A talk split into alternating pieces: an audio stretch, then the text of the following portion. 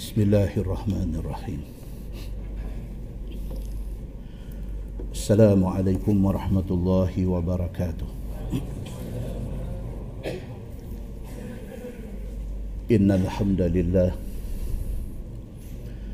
نحمده ونستعينه ونستهديه ونستغفره. ونعوذ بالله من شرور أنفسنا ومن سيئات أعمالنا. من يهد الله فلا مضل له ومن يضلل فلا هادي له.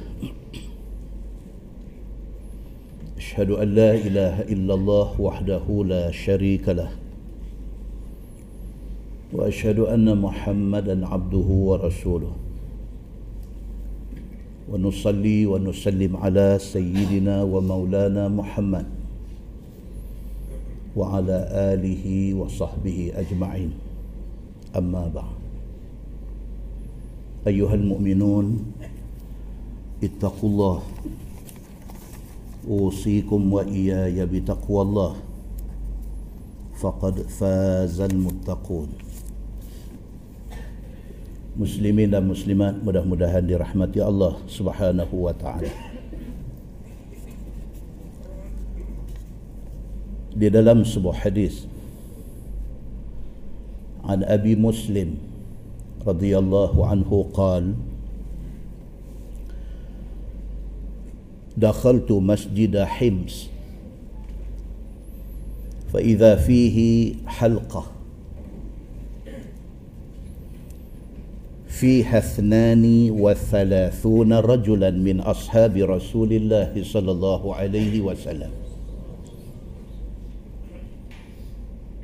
قال وفيهم شاب أكحل براز الثنايا محتب فإذا اختلفوا في شيء سألوه فأخبرهم فانتهوا إلى خبره قال قلت من هذا؟ قالوا هذا معاذ بن جبل. قال فقمت إلى الصلاة. قال فأردت أن ألقى بعضهم فلم أقدر على أحد منهم انصرفوا. فلما كان الغد دخلت. فإذا معاذ يصلي إلى سارية. قال فصليت عنده. فلما انصرف جلست بيني وبينه السارية. ثم احتببت فلبثت ساعة لا أكلمه ولا يكلمني. قال ثم قلت والله إني لأحبك لغير دنيا أرجوها أصيبها منك ولا قرابة بيني وبينك. قال فلأي شيء؟ قال قلت لله تبارك وتعالى. قال فنثر حبوتي ثم قال فأبشر إن كنت صادقا فإني سمعت رسول الله صلى الله عليه وسلم يقول المتحابون في الله تبارك وتعالى في ظل العرش يوم لا ظل إلا ظله. يغبطهم بمكانهم النبيون والشهداء. قال ثم خرجت فألقى عبادة بن الصامت. قال فحدثته بالذي حدثني معاذ. فقال عبادة سمعت رسول الله صلى الله عليه وسلم يروي عن ربه تبارك وتعالى أنه قال حقت محبتي على المتزاورين في وحقت محبتي على المتباذلين في. على منابر من نور. يغبطهم بمكانهم النبيون والصديقون. أو كما قال حديث حسن رواية إمام أحمد. Daripada Abi Muslim radhiyallahu an. Tuan Abu Muslim ni dia bukan sahabat, dia daripada kalangan tabi'in. Dia tak dan jumpa Nabi. Dia cuma dan jumpa sahabat Nabi. Maka dipanggil dia ni tabi'in nama betul dia Abdullah bin Thawb nama betul dia tapi dia lebih dikenali dengan nama Abu Muslim dia cerita satu pengalaman dia ketika dia pergi ke Syria. Dia kata dakhaltu masjidah Hims. Dia kata aku sampai di Syria aku masuk satu masjid di satu tempat nama tempat tu Hims. Tuan-tuan boleh balik google. Hims. Ha Mim Sad. Di Syria hari ini dia dah jadi padang jarak padang terkukung di situ banyak kubur para sahabat Nabi ridwanullah alaihim ajma'in. Flat akibat daripada pertempuran yang berlaku di Syria pada hari ini di antara rejim Bashar Al-Assad di antara Syiah dan Sunnah dengan Sunni Bandar Hims hancur lebur So Abu Muslim cerita dia kata satu hari dia pergi ke Syria pada masa masa tu dia panggil Syam. Sampai sana dia masuk dalam satu masjid di tempat yang bernama Hims. Fa idza fihi halqah. Dia kata bila masuk masjid dia nampak ada satu halaqah. Ada satu kumpulan orang duduk lengkong ada seorang duduk bercakap orang lain duduk dengar fiha thnani wa thalathuna rajulan min ashabi rasulillah sallallahu alaihi wasallam ada ada tu dia kata 32 orang. Dia kira 1 2 3 32 orang semua sahabat nabi. Qal kata dia wa fihim syabun akhalu barraqus thanaya. Dalam pada 32 32 orang tu dia kata ada seorang dia ni agak outstanding. Nampak dia tu lebih timbul daripada hak lain. Dia ni outstanding. Dia ni satu budak muda yang mata dia bercelak. Barraqus thanaya gigi putih melepak. Orang segak. Ada 32 orang duduk lengkong tu dalam 32 orang tu ada seorang ni memang siapa pun dia ni eye catching. Dia tarik mata orang bagi tengok dia. Dia dengan satu orang segak dengan mata bercelak comel dengan gigi putih melepak. Muhtabin. Dia duduk dalam keadaan muhtabi. Ataupun dia panggil qurfusa dalam bahasa Arab. Muhtabi orang Melayu ni dia pelingkup. Duduk ni duduk duduk sunnah Nabi tapi orang Melayu panggil duduk Cina kalah judi. Orang Melayu jahat. Maksudnya apa? Duk angkat lutut naik bagi tegak tu tangan peluk. Peluk lutut. Itu dipanggil muhtabi itu satu perkataan lagi dia panggil qurfusa khafra fa sad ali amzah qurfusa duduk itu sunnah Nabi. Nabi selalu lepas subuh Nabi duduk macam tu Nabi penat duduk atas lantai penat lutut tu peluk lutut tu. Macam orang sejuk tu. Ada satu hadis dalam Riyadhus Salihin kata sahabat tengok Nabi duduk macam tu nampak khusyuk Nabi ni kata. Tapi duduk muhtabi ataupun duduk qurfusa ini makruh ketika dengar khutbah Jumaat. Makruh. Dalam keadaan lain Nabi duduk macam tu. Sama macam tashbik tuan-tuan pernah dengar tashbik ni jari masuk dulu tu. Ni dipanggil tashbik tashbik ni dilarang oleh Nabi sallallahu alaihi wasallam pada ketika sembahyang ataupun menunggu waktu sembahyang. Dalam waktu lain tak dilarang. Sebab ada hadis kata Nabi biasa tashbik tapi Nabi larang waktu bila? Waktu duduk dalam masjid sama ada duduk saja ataupun duduk kerana nak tunggu waktu semayang. Tashbik dilarang. Qurfusa ataupun muhtabi tadi ini juga adalah duduk Nabi sallallahu alaihi wasallam tapi makruh waktu khutbah Jumaat. Baik. Kata Abu Muslim ni tadi, dia kata dia pergi satu masjid dekat Hims, dekat Syam, dekat Syria. Dia kata bila dia masuk, tengok ada satu kumpulan orang, lebih kurang 32 orang duduk lengkong macam tu. Dalam 32 tu ada seorang, dia kata, dia ni dengan mata bercelak, dengan gigi putih segak, agak menarik perhatian siapa-siapa pun yang tengok. Dia kata dia ni duduk dalam keadaan muhtab, duduk dalam keadaan peluk lutut macam tu. Fa idza ikhtalafu fihi syai'un sa'aluhu. Dia ni ni yang menarik perhatian Abu Muslim tadi ni dia ni satu orang yang apabila ada kemusykilan apabila ada masalah timbul dalam masyarakat dialah orang yang orang tanya.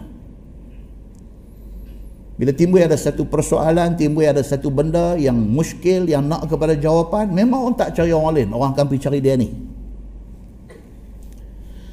fa akhbarahum fantahau ila khabarih apa jawapan dia? Itulah pegangan orang. Makna dia ni satu orang yang kalam dia kalam masmu' orang Arab kata dia cakap orang dengar. Qal qultu man haza? Abu Muslim ni bila dia tengok dahlah dia ni nampak lain daripada orang lain. Nampak dia dengan segak dia persoalan apa pun orang tanya dekat dia jawapan dia orang pegang pakai dan sebagainya dia bisik dekat orang lain. Man haza? Siapa dia ni? Dia kata. Qalu haza muaz bin jabal. Sahabat-sahabat lain kata inilah muaz bin jabal. Saya nanti baca hadis cerita pasal siapa dia muaz bin jabal ni Orang bagi tahu dekat Abu Muslim, haza Muaz bin Jabal. Inilah Muaz bin Jabal. Nama besar. Qal faqumtu ila salah. Tak lama masuk waktu semayang, dia kata aku pun bangkit nak semayang sama-sama depan ni. Fa aradtu an alqa ba'dahum. Falam aqdir ala ahadin minhum in sarafu. Dia bila habis semayang, dia nak pergi tanya salah seorang daripada 32 orang ni. Dia nak pergi tanya lebih lanjut lagi tentang Muaz bin Jabal ni. Tapi tak dan dia kata pasal apa? Habis semayang dia ni pakai bangkit pakai-pakai keluar pakai kasut balik. Jadi dia tak ada nak tanya hari itu falamman sarafa jalastu baini wa bainahu sariyah. Dia kata falamma kana al-ghad esok dia kata dia pergi lagi masjid tu. So dia duduk tak puas hati ni. Dia nak tahu lagi lebih lanjut siapa dia Muaz bin Jabal ni. Esok awal-awal dia sudah pergi ke masjid tu. Dakhaltu dia kata aku masuk dalam masjid. Fa Muaz yusalli ila sariyah. Bila sampai masjid dia pergi awal dah. Muaz lagi awal daripada dia. Dah duduk ada dah di masjid tu Muaz semayang berdekatan dengan tiang dalam masjid tu. Sariyah ni tiang qal fa sallaitu indah. Dia pergi sembahyang sebelah dengan Muaz bin Jabal ni. Falamman sarafa jalastu baini wa bainahu sariyah summa istababtu. Aku sembahyang di sebelah Muaz bin Jabal. Dia kata bila Muaz bagi aja salam dia kata aku tak bagi can. Dia lompat seketui. Dia duduk di depan Muaz bin Jabal. Lompat pergi duduk di depan Muaz bin Jabal. Antara aku dengan Muaz dia kata tiang tadi dia kata. Aku duduk beradab dengan dia. Falabithtu sa'an falabithtu sa'atan la ukallimuhu wa la yukallimuni. Dia kata bila aku dapat ya duduk berdepan dengan Muaz bin Jabal ni, aku jadi kelu tak boleh nak bercakap aku tak kata apa Muaz pun tengok aku tak kata apa dia kata dia, tengok dia kata hadis ni dia cerita to the detail apa yang jadi itu qal summa qultu wallahi inni la uhibbuka bi ghairi dunya arjuha usibuha minka wala qarabata baini wa bainak terbit terbit di mulut dia suara dia kata dekat Muaz bin Jabal ni dia kata wallahi demi Allah dia kata. Inni la uhibbuk aku sayang kat hang. Baru jumpa sekali tu aja. Tapi duk usyar daripada jauh duk tengok tu dalam hati sudah bersemi rasa sayang kepada Muaz bin Jabal. Itu ni kata sahabat Nabi. Tengok tu tengok tu dia dah mai dah dia dah mai dah dalam hati ni. Bila dia tengok Muaz bin Jabal ni walau tak bercakap walau tak apa dalam hati ni duk berbunga dah. Dia kata aku sayang dia ni. Nak bercakap keluar tak terbit di mulut dia, Muaz pun tak kata apa, duk tengok dia terkeluar-keluar suara tu dia kata wallahi dia kata demi Allah inni la uhibbuk. Aku sayang dekat hang. Li ghairi dunya aku bukan sayang hang kerana dunia dia kata. Arjuha usibuha bukan kerana dunia yang aku harap nak dapat daripada hang tak ada. Aku sayang hang ni bukan kerana hang ada duit kok-kok esok hang boleh bagi kat aku bukan aku bukan sayang hang kerana dunia dan aku sayang hang ni wala qarabata baini wa bainak bukan kerana aku nak pi himpit nak pi jadi orang kanan hang nak duduk dekat hang bukan dia kata Aku bukan sayang hang kerana harap duit hang, aku bukan sayang hang kerana aku nak jadi orang kanan hang. Tak ada, dia kata. Qal Muaz kata kat dia, "Fali ayyi syai?" Dah tu tak tahu mai habaq sayang kat aku pasal apa? Muaz tanya dia. Qal qultu kata Abu Muslim dia kata lillahi tabaraka wa taala. Aku sayang kerana Allah. Allah tabaraka wa taala. Qal fa'abshir in kunta sadiqan Muaz kata dekat dia bergembiralah kalau cakap hang ni benar kalau sungguh hang sayang aku kerana Allah. Kalau sungguh macam yang hang kata ni hang sayang aku kerana Allah hang boleh bergembira dah. Fa inni sami'tu rasulullah sallallahu alaihi wasallam yaqul al mutahabbuna fillahi tabaraka wa ta'ala fi dhillil arshi yawma la zilla illa zilluh. Dia kata kalau sungguh hang sayang aku kerana Allah hang boleh seronok dah pasal apa? Pasal aku pernah dengar nabi sallallahu alaihi wasallam kata siapa sayang kawan dia kerana Allah tak ada kerana benda lain esok di hari akhirat esok di padang mahsyar esok tidak ada satu tempat teduh pun. Melainkan siapa dapat tempat teduh itu teduhan yang Allah bagi dekat dia. Di antara orang yang akan dapat teduh tu ialah orang yang sayang sedara dia kerana Allah dia kalau sungguh hang sayang aku kerana Allah dia kata hang boleh seronok dah. Pasal Nabi habang Nabi kata siapa masa atas dunia ni dia sayang kawan dia kerana Allah di hari akhirat yang tak ada tempat teduh. Melainkan semua orang akan kena panas terik di padang masyar orang ni akan dapat teduh. Siapa dia? Orang yang masa hidup atas dunia dia sayang kawan dia kerana Allah. Part tu part tu tu yang kata Nabi sallallahu alaihi wasallam kata siapa sayang kawan dia kerana Allah di hari akhirat tempat panas esok dia dapat teduh. Part tu ada di dalam hadis at-Tirmizi dan hadis itu sahih. Hadis yang kita baca ni riwayat Imam Ahmad. Hadis ini hasan panjang tapi bahagian tu bahagian nak kata siapa sayang kawan dia kerana Allah hari akhirat esok dia dapat teduhan di padang mahsyar. Bahagian itu dalam hadis at-Tirmizi itu hadis sahih. Muslimin dan muslimat yang dirahmati Allah sekalian. Kata Abu Muslim tabi'in ni dia kata summa kharajtu. Dia dengar banyak tu aja daripada Muaz bin Jabal. Tak apa bangkit keluar daripada masjid Lepas habis sah lera semayang, bangkit keluar daripada masjid. Fa'alqa Ubadah bin As-Samit. Dia jumpa pula dengan seorang sahabat Nabi yang bernama Ubadah bin As-Samit. Dan ni, Ubadah bin Samit ni di mana kubur dia? Di Baitul Maqdis. Siapa yang dapat peluang, ada rezeki di ziarah Masjidil Aqsa, Baitul Maqdis, bila masuk kawasan makbarah kawasan perkuburan orang Islam di situ masuk masuk daripada pintu rusuk tu masuk langkah tak apa jumpa dah. Kubur Ubadah bin As-Samit ni. Sahabat besar yang banyak meriwayatkan hadis Nabi sallallahu alaihi wasallam. Abu Muslim ni bila dia keluar aja daripada masjid tu keluar jumpa dengan Ubadah bin As-Samit kata dia kepada Ubadah kata Abu Muslim kepada Ubadah dia kata fahaddathuhu billadhi haddathani Muaz dia jumpa Ubadah dia kata ni saya tadi masuk masjid jumpa dengan Muaz bin Jabal.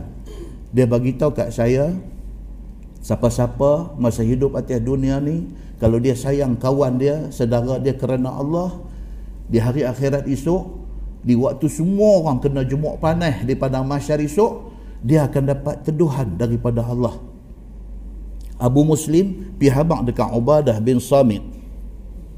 Faqala Ubadah Ubadah bila dengar dia kata apa? Dia kata sami'tu Rasulullah sallallahu alaihi wasallam yarwi an rabbih tabaraka wa ta'ala annahu qala haqqat mahabbati 'ala al-mutazawirin fiyya wa haqqat mahabbati 'ala al-mutabadhilin fiyya Ubadah pula bagi pula satu hadis pula dekat Abu Muslim ni. Dia kata hak tu hak Muaz habaq dekat hang. Ini ah, aku nak abang dekat hang. Aku dengar Nabi sallallahu alaihi wasallam kata. Tonton tengok yang kata sahabat Nabi ni. Apa hak Nabi kata ni semua ada ada dalam dalam dalam kepala depa. Semua ada ada dalam ingatan depa. At any time depa boleh petik keluar apa yang Nabi kata. Sayang depa kepada Nabi ni, sayang depa kepada Nabi ni sampai apa apa Nabi kata? Doa dalam kepala mereka doa dalam hati mereka doa ada dalam amalan mereka kata Ubadah bin Samit kepada Abu Muslim ni dia kata hak tadi hak Muaz habang dekat hang. Hak ni aku nak abang dekat hang. Dia kata Nabi SAW kata Allah berfirman di dalam hadis Qudsi. Tuhan kata apa? Haqqat mahabbati alal mutazawirina fiyah. Allah kata dalam hadis Qudsi wajiblah kasih aku kepada orang yang saling ziarah menziarahi kerana Allah. Kita ziarah kawan kita kita ziarah kerana Allah. Wajib kasih sayang aku Tuhan kata kepada dia. Wa haqqat mahabbati alal mutabazilaini mutabazilina fiyya dan wajiblah kasih aku kepada orang yang sanggup berkorban kerana kawan dia kerana Allah. Siapa yang sanggup berkorban untuk kawan dia kerana Allah wajib kasih sayang Allah dekat dia. Bahkan ala manabira min nur di hari akhirat esok Allah akan letak dia ni di atas mimbar daripada cahaya manabir membar di hari akhirat itu orang duduk ramai-ramai ni dia Allah letak atas membar membar itu daripada cahaya. Yaghbituhum bimakanihim an-nabiyyun was-siddiqun. Dalam hadis kursi itu Tuhan kata apa? Sehingga kan para nabi dan para siddiqun orang-orang yang benar. Seolah-olah seolah-olah macam iri hati melihat kemuliaan yang Allah bagi kepada orang ini. Hadis itu hadis Hasan riwayat Imam Ahmad. Muslimin dan muslimat yang dirahmati Allah sekalian. Siapa dia Muaz bin Jabal? Dia sahabat Nabi. Dia termasuk dalam as-sabiqun al-awwalun. Orang yang awal-awal masuk Islam dia bukan sahaja sahabat Nabi tapi dia di antara as-sabiqun al-awwalun. Orang yang awal-awal masuk Islam. Tuan-tuan orang yang awal masuk Islam dengan kita tak sama. Sedepa ambil Islam dalam keadaan susah payah. Tak sama. Kan Nabi isteri ramai. Isteri Nabi yang pertama siapa dia? Khadijah. Siapa yang betul-betul susah sungguh-sungguh dengan Nabi ini Khadijah sebab dia kahwin dengan Nabi sewaktu Islam baru nak nak dibawa ke tengah masyarakat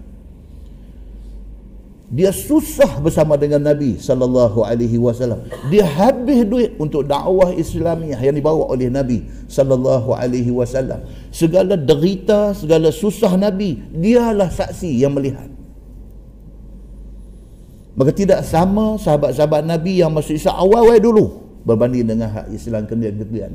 Tak sama. Sebab dia terima Islam, suatu Islam betul-betul kena uji oleh Allah Subhanahu wa taala. Muaz bin Jabal ini orang Yasrib. Yasrib ni apa tuan? Orang Madinah. Dia ni memang anak jati Madinah. Dia masuk Islam kerana diperkenalkan oleh satu sahabat lain yang bernama Mus'ab bin Umair. Mus'ab pi approach dia, cerita kat dia tentang Islam, tentang Nabi Muhammad, dia tertarik, akhirnya dia masuk Islam. Maka dalam sejarah Islam Muaz bin Jabal ini terselit satu nama lain iaitu Mus'ab bin Umar. Ini pun satu sahabat. Dia ni terkenal sebagai satu orang sahabat yang gigi jarang. Mus'ab, Mus'ab bin Umar ni gigi dia jarang. Sehingga ke sahabat lain bila orang tanya tentang Mus'ab bin Umar, depa kata Mus'ab bin Umar bila dia bercakap nampak kebijaksanaan terbit di celah-celah gigi dia. Depa kata. Dia tak cakap kosong. Mus'ab bin Umar. Dia bila dia bercakap ni, bijak tu nampak.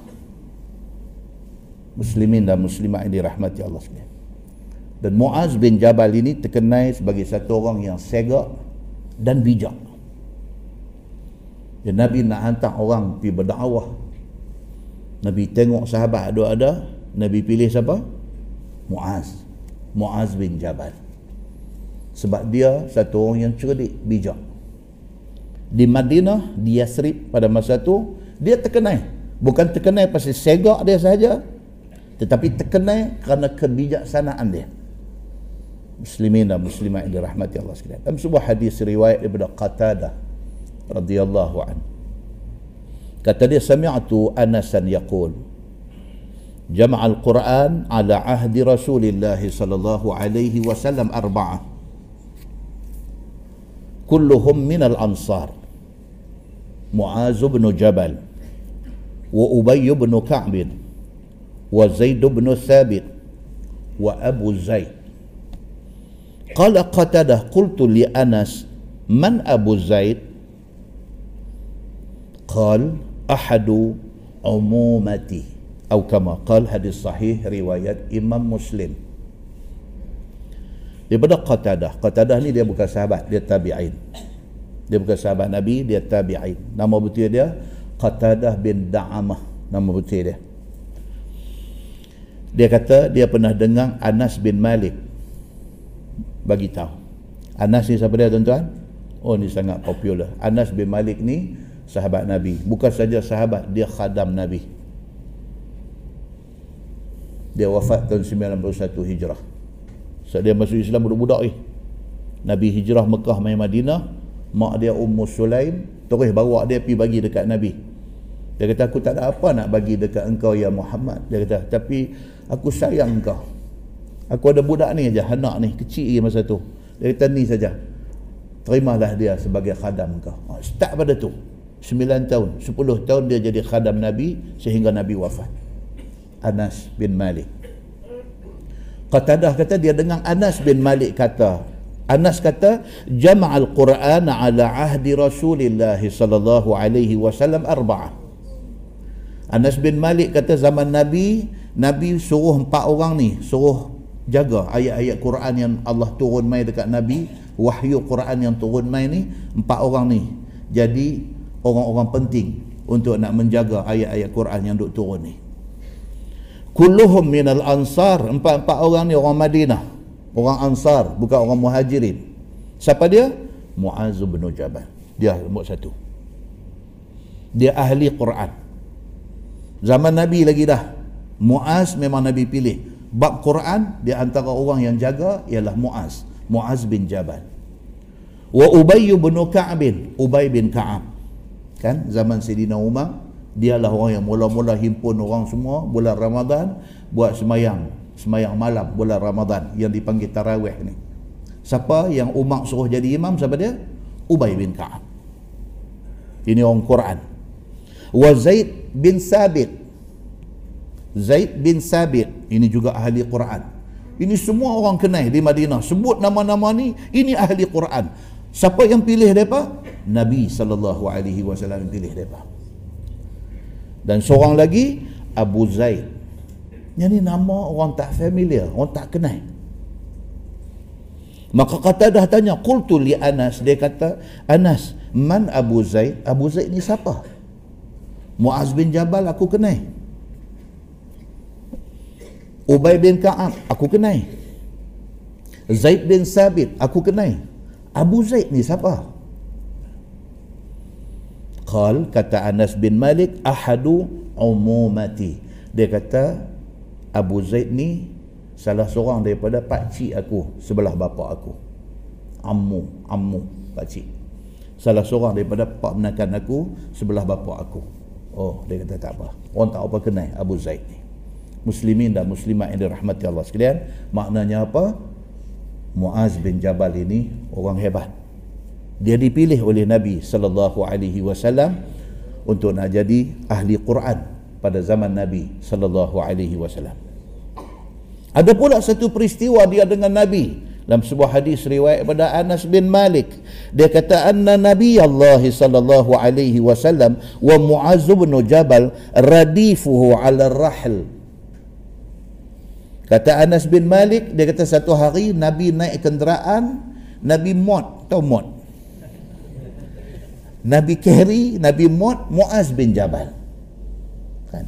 Naik unta tu Nabi kemudian Nabi boncengkan ah, itu cakap lagu cara Kuala Lumpur. Kan? Nabi boncengkan tak sedap Nabi Muad Muaz bin Jabal di belakang. Ha, sedap dia bunyi pun mantap. Bila kata Muad ni mantap. Bonceng ni dia tak mantap. Tapi itulah makna dia Anas kata satu hari Nabi sallallahu alaihi wasallam naik kenderaan, Nabi Muad, Nabi carry di belakang dia Muaz bin Jabal.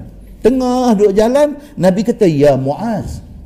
Nabi kata, Nabi panggil dia, ya Muaz, dia duduk belakang. Qal labbaika Rasulullah wa sa'daik. Tu bahasa sopan dengan Nabi tu.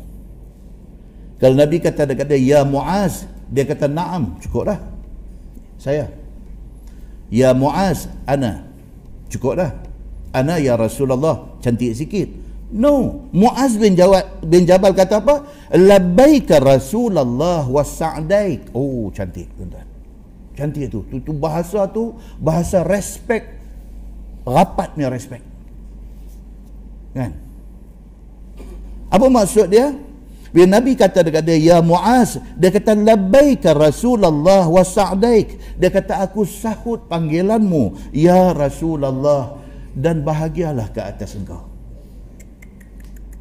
Hadis ni tuan-tuan, dia nak cerita, bukan saja dia nak cerita apa cerita yang ada dalam hadis tu, tapi dia selit masuk respect sahabat kepada Nabi itu. Kita hari ini respect kita macam mana? Bila orang sebut kata Nabi Muhammad sallallahu alaihi wasallam, kita sambut kata sallallahu alaihi wasallam. Respect kita dekat Nabi. Sayang kita dekat Nabi, kita tunjuk macam tu. Okay. Bila dia dia menyut, dia kata labbaika Rasulullah wa sa'daik. Dia kata aku sahut panggilanmu ya Rasulullah. Berbahagialah Tuhan. Nabi senyap tak kata apa? Ustaz Nabi kata pula ya Muaz. Panggil lagi sekali. Qal kata Muaz apa? Labbaika Rasulullah wa sa'daik. Dia ulang lagi sekali. Aku sahut panggilanmu ya Rasulullah. Berbahagialah kamu. Nabi tak kata apa. Lepas itu Nabi kata ya Muaz tiga kali. Dan nampak dah kita habaq dalam kuliah dulu repeat. Repeat ini adalah perbuatan Nabi sallallahu alaihi wasallam. Nabi boleh panggil sekali dia kata saya cukup dah Nabi nak habaq apa boleh habaq dah no Nabi repeat ya Muaz Ya Muaz, Ya Muaz. Bolehkah kita kata apa Nabi ni buang masa ni? Cakap tu ya lah. Tak boleh. Sebab itu kaedah yang digunakan oleh Nabi sallallahu alaihi wasallam. Nak tunjuk apa? Nak tunjuk pentingnya benda Nabi nak abang saya lagi. Okey. Tiga kali Nabi panggil dia ya Muaz, tiga kali dia jawab labbaika Rasulullah wa sa'dai, tiga kali. Qal baru Nabi kata. Nabi kata ma min 'abdin yashhadu an la ilaha illallah wa anna Muhammadan 'abduhu wa rasuluhu illa harramahu Allahu 'alan nar. Tu dia Nabi nak abang tu. Yang Nabi panggil tiga kali ya Muaz, ya Muaz, ya Muaz tu. Nabi nak abang yang ni. Apa dia? Nabi kata siapa daripada kalangan hamba Allah yang dalam hidup dia dia pernah sebut asyhadu an la ilaha illallah wa anna muhammadan abduhu wa rasuluh siapa yang semasa hidup dia di atas dunia dia pernah mengucap dua kalimah syahadah nabi kata illa haramahu Allah alaihi nar melainkan Allah haramkan dia masuk neraka kekal di dalamnya Siapa yang masa hidup atas dunia ni pernah mengucap, pernah jadi orang Islam dan dia tidak pernah buat benda yang boleh membatalkan Islam dia.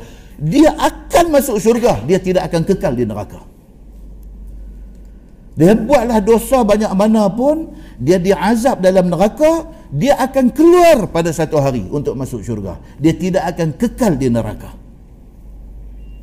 Tuan-tuan, bukan semua orang boleh sebut. Demikian juga bukan semua orang bila nak menjelang kewafatan, menjelang kematian dia, dia boleh sebut kalimah ni. Bukan semua orang boleh. Tidak mudah ke atas semua orang. Tetapi mudah ke atas orang yang dikehendaki Allah subhanahu wa ta'ala. Nabi panggil dia ya Muaz, ya Muaz, ya Muaz tiga kali Nabi nak abang yang ni. Nabi kata siapa yang di atas dunia dia pernah sebut dua kalimah ini, dia tidak akan kekal di neraka. Qal ya Rasulullah afala ukhbiru bihan nas Dengar-dengar benda ni Muaz kata apa dekat Nabi Dia kata Ya Rasulullah Boleh tak Saya nak pergi habang dekat orang ramai semua benda ni Boleh tak Sampai habang dekat semua orang. Kata kalimah ini akan menyebabkan kita tidak kekal di neraka. Akan menyebabkan kita ada peluang masuk syurga. Boleh tak saya nak pergi habang kat semua orang benda ni? Ini benda besar. Qal kata Nabi sallallahu alaihi wasallam, "Idzan yattakilu." Oh. Nabi kata kalau hang pergi habang takut satu lah Nabi kata. Takut dia pakai relax Depa take for granted.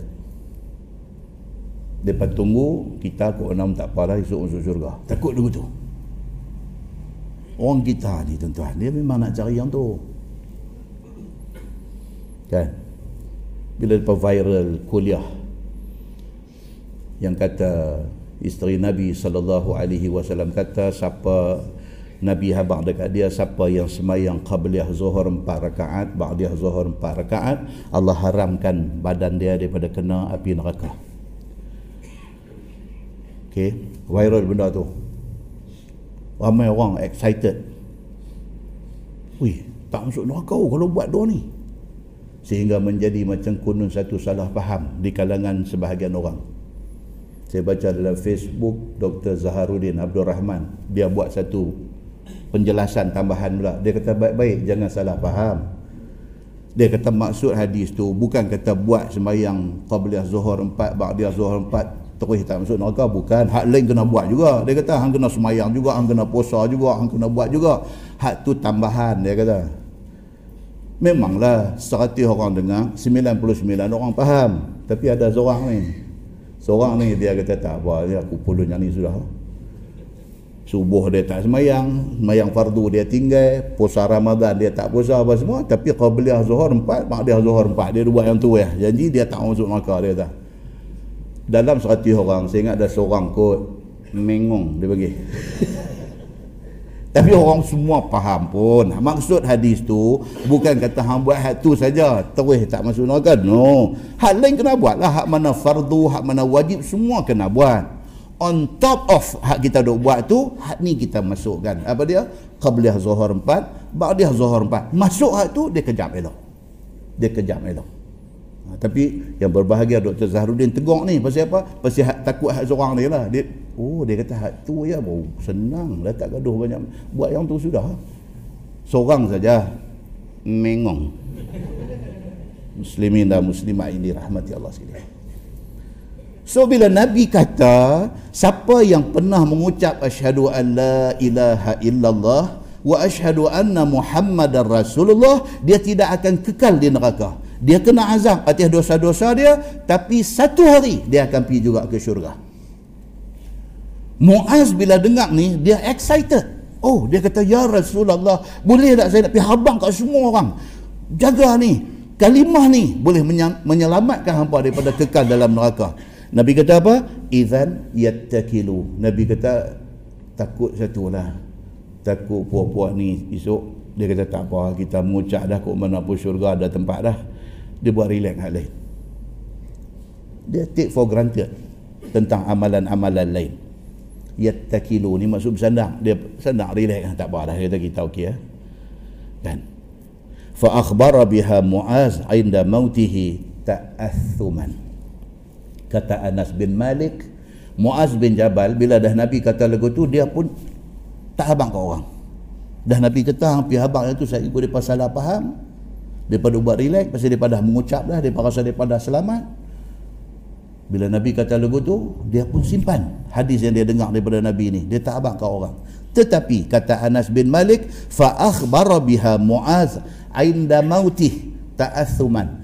Menjelang kematian dia Muaz bin Jabal ni dia abang hadis ni. Pasal apa? Dia rasa berdosa kalau dia tak abang benda yang penting ini ta'athuman ismun maksud dia dosa. Ta'athuman dia rasa guilty. Dia rasa bersalah kalau dia tak habang benda ni. Dekat nak mati dah baru dia habang ada satu hadis aku duk simpan lama dah dia kata pasal aku takut orang salah faham. Hari ni aku habang dia habang hadis ni. Hadis itu hadis sahih riwayat Imam Muslim. Muslimin dan muslimah yang dirahmati Allah sekalian mudah-mudahan mukadimah yang kita baca tu memberi manfaat kepada kita semua insya-Allah kita menggunakan tafsir Nurul Ihsan jilid 2 tafsir Nurul Ihsan jilid 2 kita masih lagi dalam tafsir surah Al-Isra. Muka surat 336 336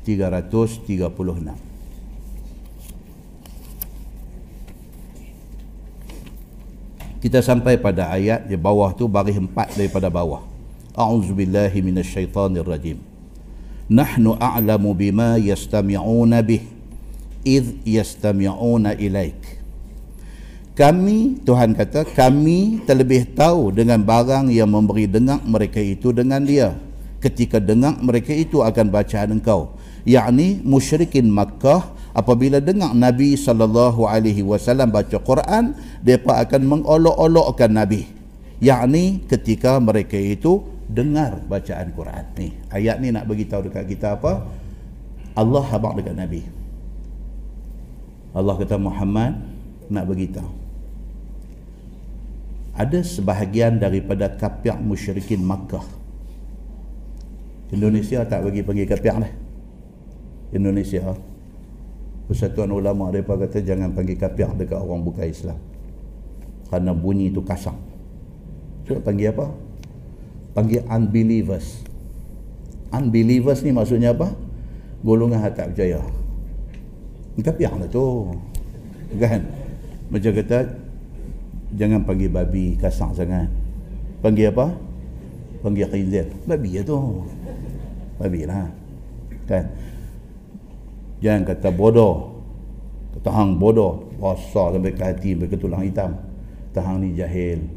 Rasa, rasa lega sikit dengar itu saja tak ada apa. Tapi nak abang Indonesia buat satu uh, keputusan dalam kalangan mereka larang sebut perkataan itu. Tapi Quran sebut kata kepada orang yang tidak Islam.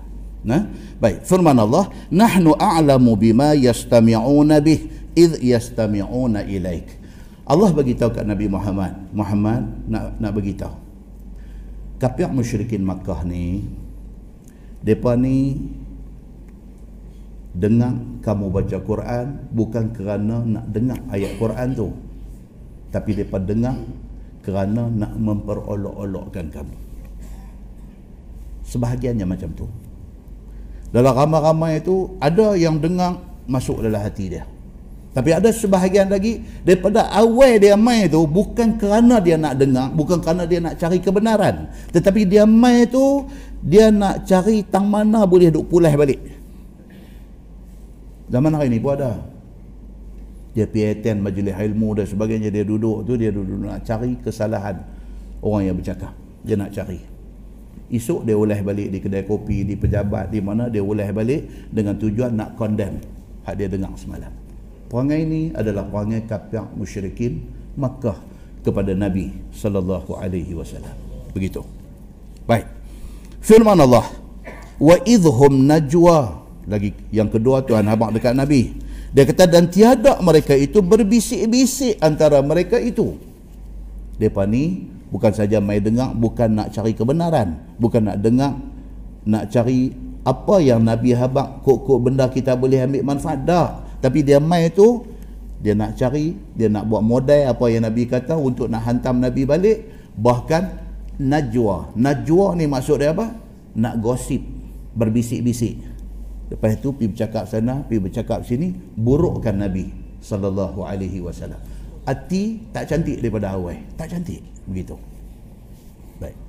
Firman Allah idh yaqulu zalimuna in tattabi'una illa rajulan mashura ini di antara yang depa kata. Ketika berkata-kata oleh segala orang yang kafir itu berbisik-bisik bergosip mereka itu tiada kamu ikut. Dia papi kata dekat orang-orang ada dengar nabi cakap ni. Ni dia kata hampa ni sebenarnya dia ikut Muhammad ni. Tidaklah hampa ikut melainkan lelaki yang kena sihir. Lepas hampa duk dengar Muhammad ni, Muhammad ni dalam Quran kata rajulan mashura. Dia kata ni orang yang kena sihir. Muhammad ni tak betul. Dia ni orang kena sihir. Bahkan dia nak sihirkan hampa pula. So hati-hati bila dengar Muhammad dia kata. Tiada tertentuan cakapnya. Dia kata ni Muhammad ni cakap hampir ke akal lah dia duk cakap dia duk kata Tuhan dia duk kata ni ada malaikat duk tulis ini semua merepek dia kata Muhammad cakap benda tak boleh tunjuk bukti hampa nak percaya ke hidup hidup cucuk orang dalam masyarakat Muhammad kata apa kan Muhammad kata di kiri kanan hampa ada rakib dan atid hang percaya ke benda ni dia kata hang pernah nampak ke rakib tu hang pernah nampak ke atid ni pernah ke tak pernah. Dah Tuhan percaya apa benda? Dia, dia duduk tu. Dia provoke. Dia provoke orang yang duduk dengar ni pun dia pun bergoyang juga. Ish. Ya betul memang Muhammad kata lagu tu sungguh. Duk cerita pasal malaikat. Benda tak nampak. Duk, semua benda duk bercakap dosa pahala. Tak nampak. Duk cerita esok ada syurga neraka. Benda tak nampak. Dia kata Muhammad ni, dia sendiri tu pun kena sihir. Dia cakap pun tak ketahuan. Hampa pergi percaya dia. Hampa lah bodoh. Bukan dia bodoh. Hampa bodoh. Duk bagi. Tuan-tuan, ada tak ada orang macam ni dalam masyarakat? Ada, tuan-tuan. Daripada zaman Nabi sallallahu alaihi wasallam sampai hari ini ada benda-benda yang macam ni ni. Baik. Tuan-tuan cuba kita tengok dalam surah Yasin, kita duk baca Yasin selalu. Apa Tuhan kata? Satu ayat Tuhan kata ya hasratan 'alal ibad ma ya'tihim min rasulin illa kanu bihi yastahzi'un. Tu kita ada wajah tu, Yasin tu. Apa maksud ayat tu? Ya hasratan 'alal ibad. Tuhan kata besar sungguhlah sesalan ke atas hamba-hamba yang engkar itu. Orang yang tak percaya Quran, orang yang tak percaya hadis Nabi ini menyesal besar depa di hari akhirat esok ma ya'tihim min rasulin illa kanu bihi yastahzi'un depa ni apa juga yang dibawa oleh nabi kepada depa depa buat yastahzi'un depa buat main-main depa buat olok-olok dia dengar ayat Quran pun dia query dia question, dia pertikai, dia dengar hadis Nabi, lagi dia pertikai. Dia memperolok-olokkan Allah dan Nabi sallallahu alaihi wasallam. Allah sebut dalam surah Yasin hak kita duk baca ni, ya hasratan 'alal ibad. Allahu akbar. Betapa besarnya sesalan ke atas orang-orang ni di hari akhirat itu. Isu dia menyesal kerana dia buat main-main dengan Quran hadis ni, dia menyesal di hari akhirat itu. Dalam surah Yasin Allah sebut benda tu muslimin dan muslimat yang dirahmati Allah sekalian sambung ayat tu dia kata unzur kaifa darabu lakal amsal lihat olehmu wahai Muhammad betapa perbuat mereka itu terhadap engkau depa kata engkau kena sihir depa kata engkau tuk nujum depa kata engkau itu syair. Syair maksudnya apa? Penyair. Fadallu fala yastati'una sabila. Maka sesatlah depa yang tak percaya kepada nabi itu sesat daripada jalan hidayah. Maka tiada kuasa mereka itu akan dapat jalan agama Islam yang sebenar. Sesat orang yang tolak nabi sallallahu alaihi wasallam. Tuan-tuan apakah yang orang-orang eh, kafir daripada dulu sampai lah tak buat dekat nabi apa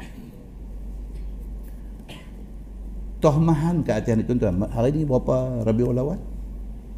6 ke? 7. 7 Rabiul Awal. Itulah kita. Bila tanya hari ni berapa hari bulan dan dan abang 4 hari bulan November. Bila tanya hari ni berapa Rabiul Awal, mulut duk mumi mumi mumi tak suara tak keluar. Betul nak nak habaq tak wani. 7 ke 8 ke 9 ke apa? Betul-betul apa? 7. 7 Rabiul Awal. Rabiul Awal ni bulan apa tuan-tuan? Bulan kelahiran Nabi sallallahu alaihi wasallam dan bulan kewafatan Nabi sallallahu alaihi wasallam. Bila Nabi beranak betul-betul? Bila? Tidak ada yang muktamad. Popular kata 12 Rabiul Awal. Tapi di kalangan pengkaji sirah dan juga ahli falak ahli falak mereka kira balik. Mereka ghostan balik. Nak cari actual date. Bila betul-betul Nabi beranak ni? Bila betul-betul? Kebanyakan kata 9 Rabiul Awal. Kebanyakan. Berdasarkan kepada kajian mereka yang bersungguh-sungguh.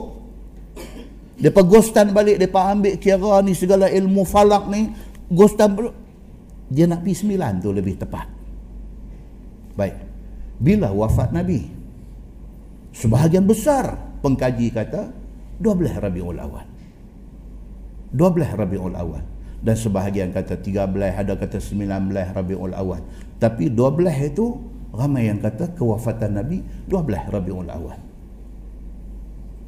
Okey. Jadi macam mana ni? Kita sambut 12 Rabiul Awal ni seronok Nabi beranak mai ke seronok Nabi wafat? Ah, ada orang pergi kuisi macam tu. Kita dengar naik semua. Baik, jawapan dia apa dia tuan-tuan? Tarikh tak penting. Yang penting apa yang Nabi bawa. Bukan isu kita nak pergi duduk bertengkang tarikh 9, 12, 19. It's not the issue. Isunya apa dia? Apa Nabi bawa tu kita nak bagi hidup dalam masyarakat. Tarikh ni angka aja. Nabi beranak lah bila pun 9 ke, 12 ke, berapa ke. Nabi wafat 12 ke, 9. Itu semua bukan penting pun. Yang pentingnya ialah apa? Hak Nabi bawa amai ni. Quran yang Nabi bawa amai. Hadis Nabi yang Nabi pesan tinggal kat kita ni. Hak ni hak kita nak ambil. Baik. Boleh tak boleh kita jadikan Rabiul Awal ni sebagai bulan untuk kita lebih lagi nak ingat kepada Nabi? Boleh. Tak ada masalah. Bersempurnakan kepada bulan kelahiran dan kewafatan Nabi ini, kita lebih lagi nak ingatkan balik diri kita kepada kekasih Allah dan kekasih kita Nabi Muhammad sallallahu alaihi wasallam. Nabi yang ditohmah, yang difitnah, yang dikecam, yang dibuat macam-macam oleh musuh Islam ni. Kalau hari ini dulu Nabi dituduh ahli sihir. Nabi dituduh orang gila. Nabi dituduh sebagai pemecah belah masyarakat. Nabi dituduh sebagai penyair. Nabi reka Quran dan sebagainya itu tuduhan dulu hari ini apa dia Nabi terus dihantam sampai hari ini Nabi Muhammad ni terus dihantam melalui lisan, melalui ucapan, ceramah. Nabi dihantam melalui tulisan. Orang buat buku, bantai Nabi Muhammad. Nabi dikecam, dihina dengan lukisan, buat karikatur. Tunjukkan Nabi ini dengan rupa yang mengaibkan. Orang lebih lagi buat filem untuk nak rosakkan Nabi Muhammad sallallahu alaihi wasallam. 1400 tahun dah Nabi tak ada. Dendam dekat Nabi sampai hari ini ada lagi. Cari tan TV lagi. Dia buat filem tajuk dia Fitnah. F I T N A Fitnah. Boleh masuk YouTube tengok. Macam mana dia menghina Nabi sallallahu alaihi wasallam. Dia buat filem Innocence of Muslim. Dalam filem Innocence of Muslim itu Nabi digambarkan satu orang yang bloodthirsty. Pembunuh yang mabuk darah. Ini dahsyat. Nabi digambarkan satu orang yang gila seks. Dia besar-besarkan cerita Nabi menikah dengan Aisyah ketika Aisyah umur enam tahun. Dia bergambarkan dalam tu Nabi ni satu orang yang fidofilia. Apa dia ni? Seks kanak-kanak. Bukan sahaja gila seks dengan perempuan. Dia kata Muhammad yang diikuti oleh orang Islam ni adalah satu orang yang fidofilia. Dia ni satu orang yang gila seks dengan kanak-kanak. Dengan perempuan, dia gambarkan Nabi ni isteri sampai berbelah-belah orang. Sedangkan dia bagi tahu dekat orang yang ikut dia, hampa takat empat aja. Tapi dia pederai pergi sampai belah orang. Dia berkata, tak nampak lagi kah Muhammad ni? Awak yang hampa buta. Dia kata hampa duk ikut lagi dia ni. Dia apa bara tuan-tuan. Bara atau bara. Dia apa bara dekat Nabi ini. Dia apa bara. Muslimin dan muslimah yang dirahmati Allah sekalian. Sedangkan. Ha. Ni pasal bulan maulid ni. Rabiul awal ni. Sedangkan. Perang Badar, Perang Uhud, Perang Khandak, Perang Hunain. Bukan Islam mula. Tetapi Islam di attack Islam diserang. Islam mempertahankan diri daripada serangan. Macam mana hampa kata Islam ini mabuk darah? Untuk baca sejarah perang Badar, baca sejarah perang Uhud. Kita pergi umrah, kita pergi ziarah Uhud. Orang duk terang kat kita ini Jabal Rumah. Di sinilah di sinilah syuhada dikebumikan. Kejadian perang itu bukan Islam mula, tetapi Islam diserang. Islam mempertahankan diri. Tiba-tiba kita dituduh. Orang Islam dituduh sebagai mabuk darah. Muslimin dan muslimah ini rahmati Allah sekalian. Dia berkata Nabi gila seks. Pasal isteri sampai berbelah-belah orang. Kebanyakan isteri Nabi itu janda. Ada sebahagian menikah dengan Nabi umur dah cukup tua. Kalau satu orang gila seks, dia tak pergi cari orang tua-tua ni. Tapi dituduh, Nabi dituduh tidak ada orang bangun membela Nabi. Nabi kahwin pula atas perintah Allah. Di sana ada hadis dan ayat Quran yang menceritakan Allah suruh Nabi kahwin. Dan satu benda yang orang terlepas pandang apa dia? Nabi menikah ni semua ni sebelum turun ayat 3 surah An-Nisa. Allah Subhanahu wa taala sebut fankihu ma taba lakum minan nisa'i mathna wa thulatha wa ruba' fa in khiftum alla ta'dilu fawahidah turun ayat tu. Nikahlah dua tiga empat. Tapi kalau hang takut tak boleh berlaku adil Allah kata satu cukup. Nabi menikah tu semua sebelum turun ayat ni. Muslimin dan muslimat yang dirahmati Allah sekalian tapi orang terus tohmah Nabi sallallahu alaihi wasallam. Orientalis barat uh, punya mendidih dengan Islam dan dengan Nabi sallallahu alaihi wasallam mendidih. Allah Subhanahu wa taala Quran sebut apa? Wa makaru wa makarallah. Wallahu khairul makirin. Hampa rancanglah macam-macam cara untuk nak perjahanam Islam, untuk nak pelingkup Islam, tapi Allah ada rancangan dia. perancangan Allah itulah yang yang sebaik-baiknya. Tuhan buat apa? Tuhan buat keluar mai di kalangan orientalis Islam yang hebat yang ada nama tiba-tiba mempertahankan Nabi sallallahu alaihi wasallam. Tuan-tuan pernah dengar satu nama Michael H. Hart Balik saya Google. Lah zaman dah boleh cari maklumat ni semua. Michael H. Hart. Dia American. Dia orang Amerika. Dia ni by profession dia ni lawyer. Dia ni satu orang lawyer. Tapi bidang dia yang dia duk main ni apa dia? Satu dia suka buat kajian tentang history, tentang sejarah. Bidang dia apa dia? Dia ni bidang dia di antaranya adalah astronomi. Bidang dia dan dia pakar dalam mathematics. Dia pakar dalam physics. Ni orang hebat ni. Dan dia juga seorang author. Dia penulis. Tulis banyak buku. Dia come out dengan satu buku The 100 tuan-tuan boleh tengok. Cukup popular benda ni. The 100 a ranking of the most influential persons in history. Dia buat keluar buku. Buku ni nipis aja tetapi best seller berebut orang beli. Dia ambil seratus nama-nama besar dunia. Daripada zaman Tok Nadok dulu ni dia ambil dia kaji tiap-tiap seorang dia kaji. Dia cerita kehebatan mereka ni. Dia cerita tentang Newton. Tuan pernah dengar nama Newton? tak dengar malah ni dengar angguk pi dia cerita tentang Jesus Christ Nabi Isa dia cerita tentang Gautama Buddha. Dia cerita tentang Confucius.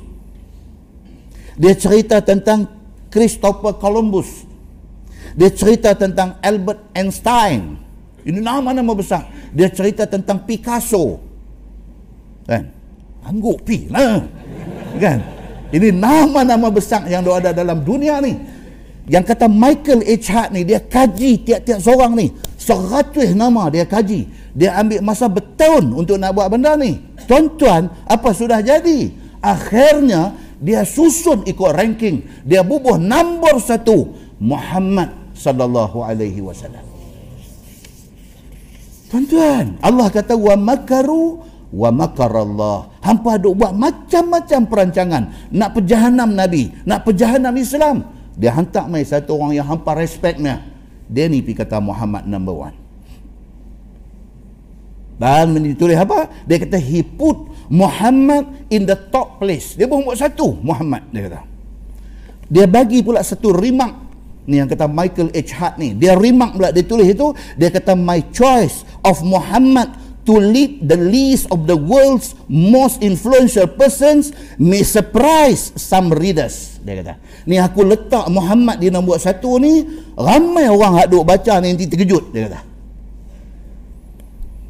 And may be questioned by others. Dan mungkin hak aku tulis ni akan ada orang objek persoalkan betul ke hang bubuh Muhammad nombor satu? Biar betul hang kaji bagi mesti ada orang akan tak puas hati dia kata but dia kata he was the only man in history who was supremely successful on both the religious secular and secular level. Dia kata tapi Muhammad tetap aku kata dia adalah satu orang yang memang berjaya dari segi agama dan juga dunia. Dia pertahankan. Apa katalah apapun dia kata dia bukan suka-suka tulis tetapi apa yang dia dapat daripada kajian dia Muhammad is number one. Siapa punya kerja ni tuan-tuan? Allah subhanahu wa ta'ala punya kerja. Orang kita ni orang kita tu maksud dia apa? Orang Melayu. Ada sakit kepala tuan-tuan. Bila kita buat main macam ni punya cerita dia tak puas hati Patah apa hal dengan Ustaz Samsuri ni. Duk buat main kajian-kajian kapiah ni semua saya ceramah di Masjid Seberang Jaya. Saya cerita tentang ranking negara-negara Islam. Dia tak puas hati. Dia suruh satu ustaz. Yang tak puas hati dia pun ustaz juga. Dia suruh wakil dia satu ustaz abang kat saya.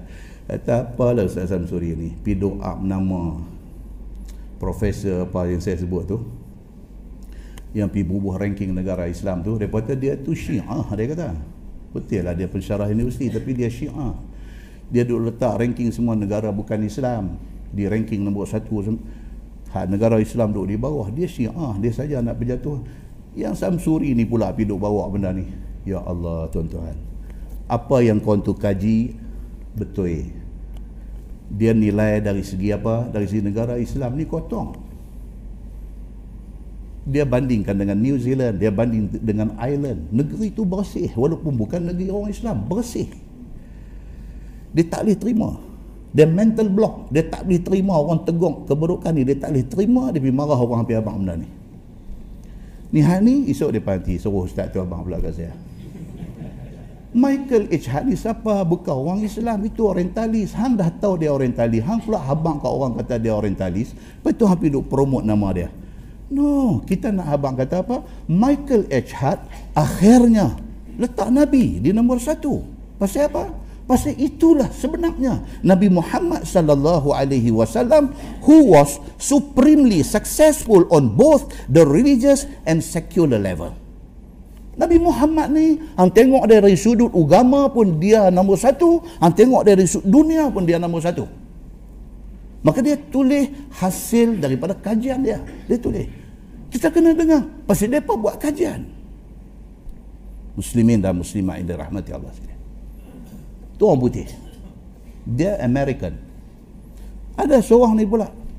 Profesor Ramakrishna Rao. Hak ni lagi di bawah. Dia bawa mai Ramakrishna apa pula. Tapi kita nak habang kata dia ni Profesor Ramakrishna Rao ni dia beranak tahun 1932 dia orang India di negeri India di negara India dia psychologist dia seorang philosopher dia researcher dia lecturer. Dia ni orang well educated. Sampai dia jadi pensyarah di University Andhra di India. Kemudian dia migrate daripada India, dia pergi ke US, dia jadi pensyarah di University of Chicago. Kemudian India panggil dia balik, dia balik mai dia jadi vice chancellor di Andhra University. Dia bagi lecture ni tuan-tuan, USA, Canada, United Kingdom, Germany, France, Sweden, Denmark, Italy, Greece, Japan, Singapura, kecuali Malaysia. Tak ada. Negeri-negeri ni semua dia panggil dia. Dia pergi bagi lecture tentang bidang kepakaran dia ni. Dan dia ni, tuan-tuan type saja nama dia dekat Google keluar, tuan-tuan tengok dia ni, Ui, orang hebat. Tapi dia kata apa? Dia kata the personality of Muhammad, it is most difficult to get into the whole truth of it. Ni, dia kata ni, bila dia buat kajian tentang Nabi Muhammad ni, dia buat kajian ni, dia kata, susah untuk dia nak terima kata Nabi Muhammad ni sampai semua nilai-nilai baik ada kat dia dia buat kajian dia mendapati Nabi Muhammad ni hebat dia kata sampai dia rasa macam is tapi kajian dia kata Nabi Muhammad ni hebat dalam semua bidang tapi dia betul dia kata takkan ada orang hebat macam ni dia ni dia pergi ingat macam tu lepas tu dia kata apa dia kata Nabi Muhammad ni dia ni the prophet Nabi dia. The warrior. Pahlawan perang pun dia. The businessman. Ahli perniagaan juga dia. The statesman. Negarawan pun dia. The orator. Nabi Muhammad ni pemidato. Bila dia bercakap, orang semua sengap dengan pemidato pun dia. The reformer. Dia adalah mujaddid.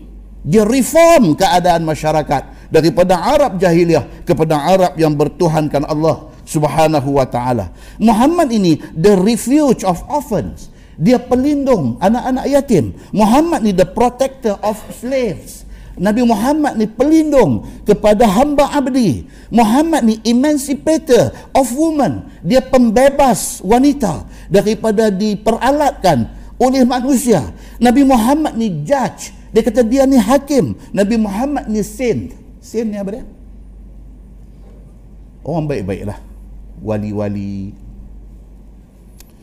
Orang suci. Holy man. Dia kata, Muhammad ni, semua tu, semua tu. Aku buat kajian, dia kata.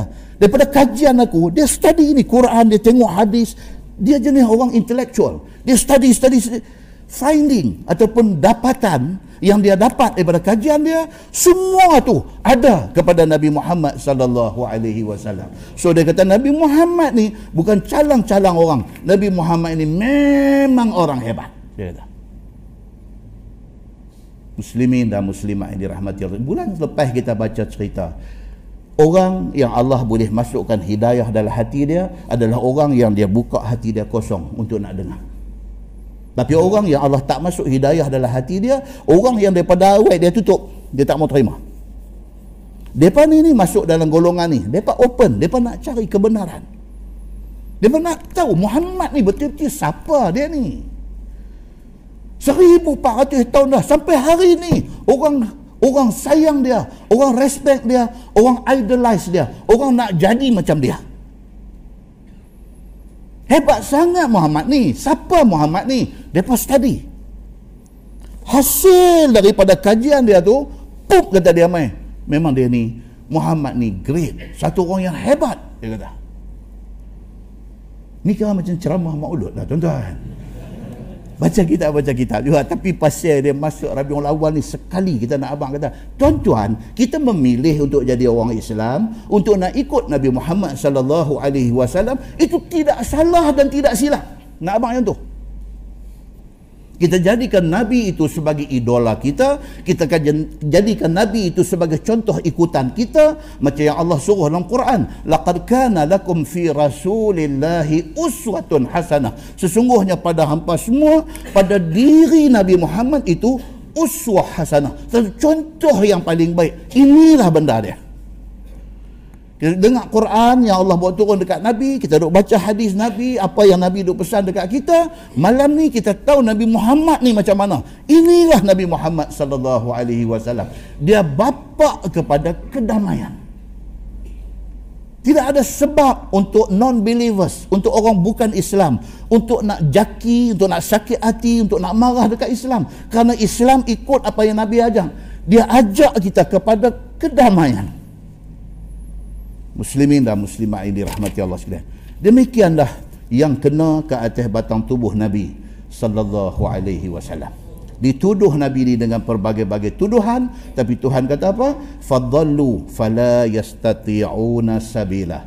Maka sesatlah mereka yang duk tuduh Nabi macam-macam ni. Sesat mereka ni daripada jalan hidayah. Maka tiada kuasa mereka itu akan dapat jalan agama Islam sama sekali. Allah tak akan bagi hidayah kat mereka selagi mereka buruk sangka dan busuk perut kepada Islam. Muslimin dan muslimat yang dirahmati Allah sekalian. Firman Allah, "Wa qalu a idza kunna 'idhaman wa rufata a inna lamab'utsuna khalqan jadida." Dan kata mereka itu, yakni musyrikin kafir musyrikin Makkah, adakah apabila jadi kami tulang dan kami sudah hancur dimakan bumi adakah kami akan dibangkitkan balik dan dijadikan orang yang baru? Ni mereka tak percaya. Tak percaya kata hidup akan mati. Lepas mati dah kambih tanam semua esok nak bangkit balik di padang mahsyar tu mereka tak percaya. Pasal apa mereka tak percaya? Pasal mereka kata orang mati bila tanam hancur lebok habis. Semua kulit isi tulang semua hancur habis. Dah hancur habis macam mana nak bangkit pula nak bercara di padang mahsyar macam mana? Mereka kata fikirlah. Ini yang mereka kata. Okay. Baik, itulah yang dikatakan oleh kafir musyrikin Mekah. Ini perkataan engkar bangkit kubur. Dan engkar dengan hasyar. Hasyar ni apa? Berhimpun di mahsyar. Dia tak percaya. Dan engkar dengan syurga dan neraka. Dia tak percaya. Lepas kita cerita kita ni atas dunia ni hang buat kerja, cari makan apa semua, hang hidup mati tutup buku habis. That's it. Tak ada lah cerita nak sambung-sambung ni sana, lagu nak bangkit, nak bercara, nak lintah titi. Ni semua dia kata nonsense. Dia kata ini semua merepek. Dia kata. Ini dia dia jawab ni. Dan tidak percaya mereka dengan hari akhirat.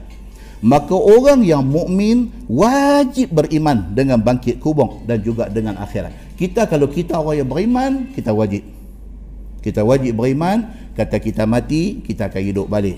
Dan kita akan dibicarakan di hari akhirat esok dan wajib kita percaya daripada pahala dan juga seksa dan juga syurga dan juga neraka. Wajib kita kena percaya dengan benda-benda ni semua. Muslimin dan muslimat yang dirahmati Allah. Hari kiamat ni orang duk tak percaya ni dia ada banyak nama. Nama tu menggambarkan keadaan dia. Hak Quran sebut saja. Kita sebut hak Quran sebut saja. Satu qiyamah. Qiyamah ni maksud apa tuan-tuan? Qiyamah daripada perkataan qiyam. Qiyam maksud dia apa? Bangkit. Berdiri. Itu maksud dia qiyam. Bangkit bangun berdiri itu qiyam. Qiyam bangkit. Qiyamah hari kebangkitan. Tuh. Perkataan qiyamah ni Allah yang guna dalam Quran. Juga diguna as-sa'ah. Kita baca dalam Quran jumpa ayat dia sebut as-sa'ah. Apa maksud dia? Waktu. Saat. Saat waktu kiamat juga dipanggil yaumul akhir. Maksud dia apa? Hari penghabis bagi dunia ni. Bila berlaku kiamat that is the last day. Habis. Cerita dunia tutup simpan. Masuk arkib negara. Dia akan start cerita hari akhirat pula. Juga dipanggil dalam Quran dipanggil hari kiamat ni yaumuddin. Apa makna yaumuddin? Hari agama. Hak agama duk abang ni. Inilah hari dia dia kata. Dia bunyi sangka kala aja pasang dia nak start dah cerita kalang kabut ni juga dipanggil yaumul fasl iaitu hari keputusan hari itulah kita akan terima result punya ketak nak terima result SPM, punya ketak nak terima result STPM, punya ketak nak nak terima periksa semester di universiti, hak ni lagi dahsyatnya ketak. Nak terima keputusan 65 tahun kita hidup di atas dunia ni. Nak terima keputusan 70 tahun hidup di atas dunia. Nak terima keputusan 100 tahun Allah bagi kita hidup atas dunia ni. Dia nak main macam mana buku rekod ni. Hak ni lagi lagi ketak. Yaumul Hisab dipanggil hari kira amalan hisap amalan kecil besar semua semua akan dihisap akan dikira yaumul fath hari pengadilan hari ini Allah akan berlaku adil kepada semua orang sebab manusia masa hidup atas dunia tidak semua orang dapat keadilan. Tak semua orang dapat. Ada orang dapat keadilan ada orang kena naya di atas dunia. Tapi dia kena naya tak ada siapa boleh boleh boleh bela dia. Sewaktu dia kena naik di atas dunia dia duk tunggu akhirat esok lah dia nak tuntut keadilan yang mutlak di depan Allah subhanahu wa ta'ala. Yaumut talaq ni Quran sebut ni nama-nama kiamat ni. Yaumut talaq maksudnya hari perpisahan berlaku aja kiamat di situlah perpisahan kita dengan mak bapak dengan isteri dengan anak-anak. Hang sayanglah macam mana pun dia dia kita kita. Yaumul jam' hari pengumpulan. Berlaku kiamat Allah akan kumpul semua orang di padang mahsyar. Yaumul khulud ni Quran sebut. Yaumul khulud maksudnya hari yang kekal. Bila mati aja kita startlah alam alam yang kekal untuk kita bila berlaku kiamat dalam alam ini startlah hari kekal akan bermula. Yaumul khuruj hari keluar maksudnya keluar daripada kubur untuk dibicarakan. Yaumul ba'th hari kebangkitan sama macam yaumul qiyamah. Yaumul hasrah hari penyesalan menyesal ni tak tahu nak apa yaumut tanad hari panggilan. Pada hari itu dipanggil. Allah akan panggil kita ni di padang mahsyar esok Allah akan panggil kita bi asma'ikum. Nabi kita dengan nama-nama kamu di atas dunia. Fa'ahsinu asma'akum. Maka bagilah nama hak elok-elok masa hidup di atas dunia. Supaya akhirat esok bila dia panggil nama kita tak rasa aib. Kerana nama kita nama elok. Yaumul azifah hari yang semakin dekat. Kiamat ni dia bukan makin lambat dia makin dekat. Sama macam hari mati kita dia makin dekat. Allah dah tulis dah kita akan mati umur 68 contohnya hari ini dengan esok esok lagi dekat nak pergi 68 esok dengan minggu berikutnya minggu berikutnya lagi dekat. Macam itulah kiamat. Dia makin duduk dekat dia makin duduk dekat. Yaumut tarabun. Dalam Quran ada surah at-tarabun. Hari terbuka aib. Allahu akbar tuan-tuan. Berapa banyak aib kita yang orang tak tahu. Hari itu Allah buka pang kata semua orang pakat tepuk dia pi aku duk ingat dia ni hari itu terbuka semua yaumul wa'id hari ancaman Kiamat ni hari ancam. Yaumul azim. Hari agung. Hari besar. Tidak ada hari se sebesar hari kiamat ni. Yaumul masyhud. Hari penyaksian. Pada hari tu ni. Duk jadi saksi ni. Tangan kita jadi saksi atas diri kita. Al-Qari'ah. Dalam Quran sebut. Al-Qari'ah. Bencana yang menggetarkan. dia berlaku saja ketak manusia ni al-ghashiyah. Hal ataka hadithul ghashiyah? Al-ghashiyah adalah bencana yang tak boleh tahan. Siapa pun tak boleh tahan dahsyatnya bencana hari kiamat ni. As-sakhrah bencana yang memilukan yang menyedihkan. At-Tammatul Kubra ni semua yang Quran sebut ni nama kiamat ni bencana yang melanda. Al-Haqqah bencana yang benar. Al-Waqi'ah peristiwa yang hebat yang benar. Ini semua ni Allah Subhanahu wa taala sebut kepada kita dalam Quran. Dan cerita bangkit ni kita duk baca dalam surah Yasin. Tuhan kata apa? Wa darabalana masalan wa nasiya khalqah. Qala man yuhyil izam wa hiya ramim.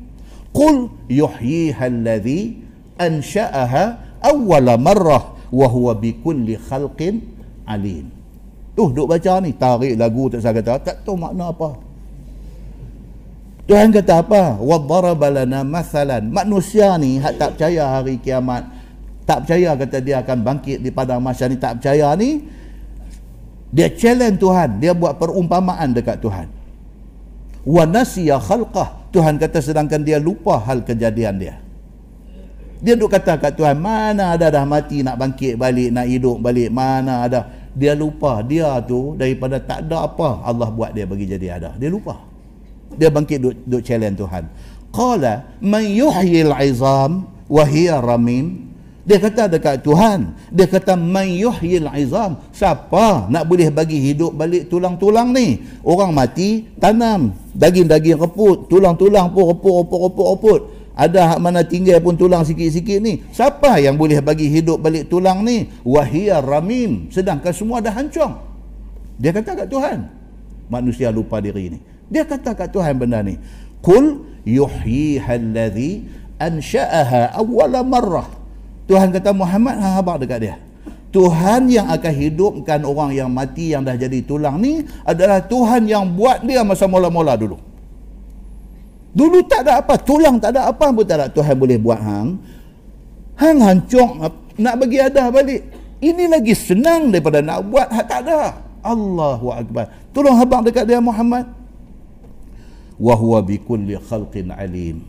Dan dialah Tuhan yang Maha mengetahui akan segala makhluknya Tu ayat surah Yasin duk cerita tentang benda ni semua. Dalam hadis Nabi kata apa? Daripada Abi Hurairah radhiyallahu an. Dia kata Nabi sallallahu alaihi wasallam bersabda, Nabi kata ma bainan nafkhataini arba'un.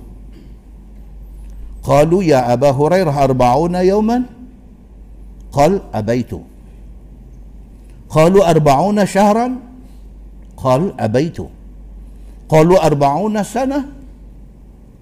قال أبيت ثم ينزل الله من السماء ماء فينبتون كما ينبت البقل.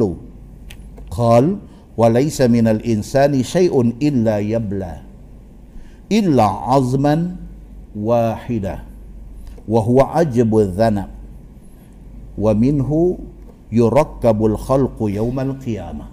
أو كما قال حديث صحيح رواية إمام مسلم. أبو هريرة Dia kata Nabi habang kat aku. Dia habang kat sahabat lain. Dia kata Nabi ada habang kat aku. Di antara dua tiupan sangkakala tu 40. Abu Hurairah habang kat kawan-kawan ni. Dia kata Nabi habang kat aku. Antara sangkakala ni berapa kali tiup? Dua kali. Tiup hak mula apa jadi? Hancur lebok. Tiup kali kedua untuk apa? Hidup balik orang mati hak mati berapa ribu tahun semua pun bangkit hak baru mati masa kiamat tak siap pun bangkit balik.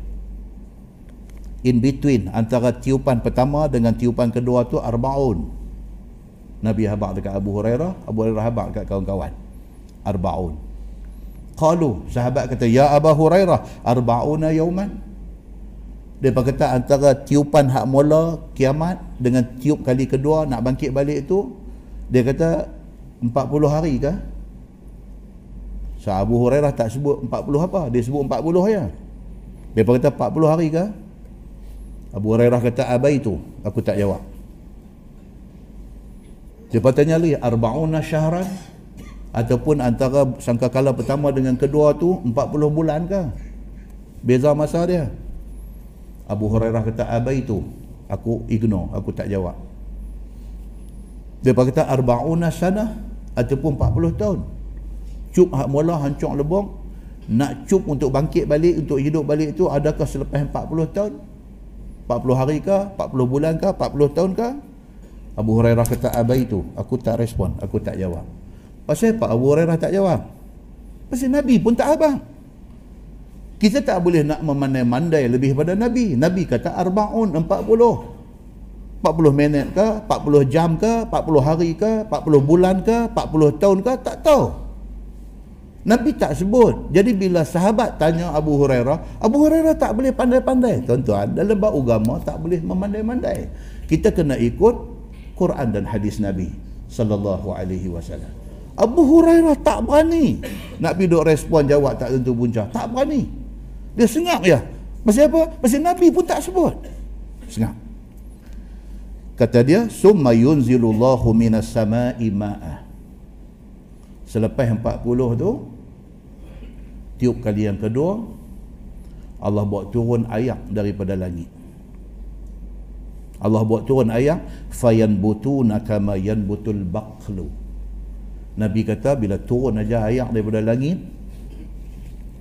dia tumbuh orang ni macam mana tumbuh pokok-pokok di bumi mana ada orang mati pernah simpan ni dia tumbuh dia keluar mai daripada daripada tanah ni dia keluar mai tak kira hang berapa puluh tahun berapa ribu tahun mati ke apa semua.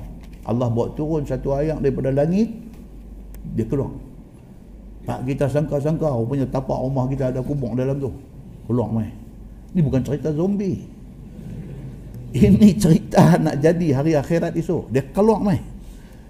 Nabi kata kama yan butul baqlu macam mana tumbuhnya pokok ni dia keluar walaysa minal insani syai'un illa yabla. Manusia hak mati ni apatah lagi hak mati lama ni semua ni yabla. Dah hancur luluh dah tak ada dah.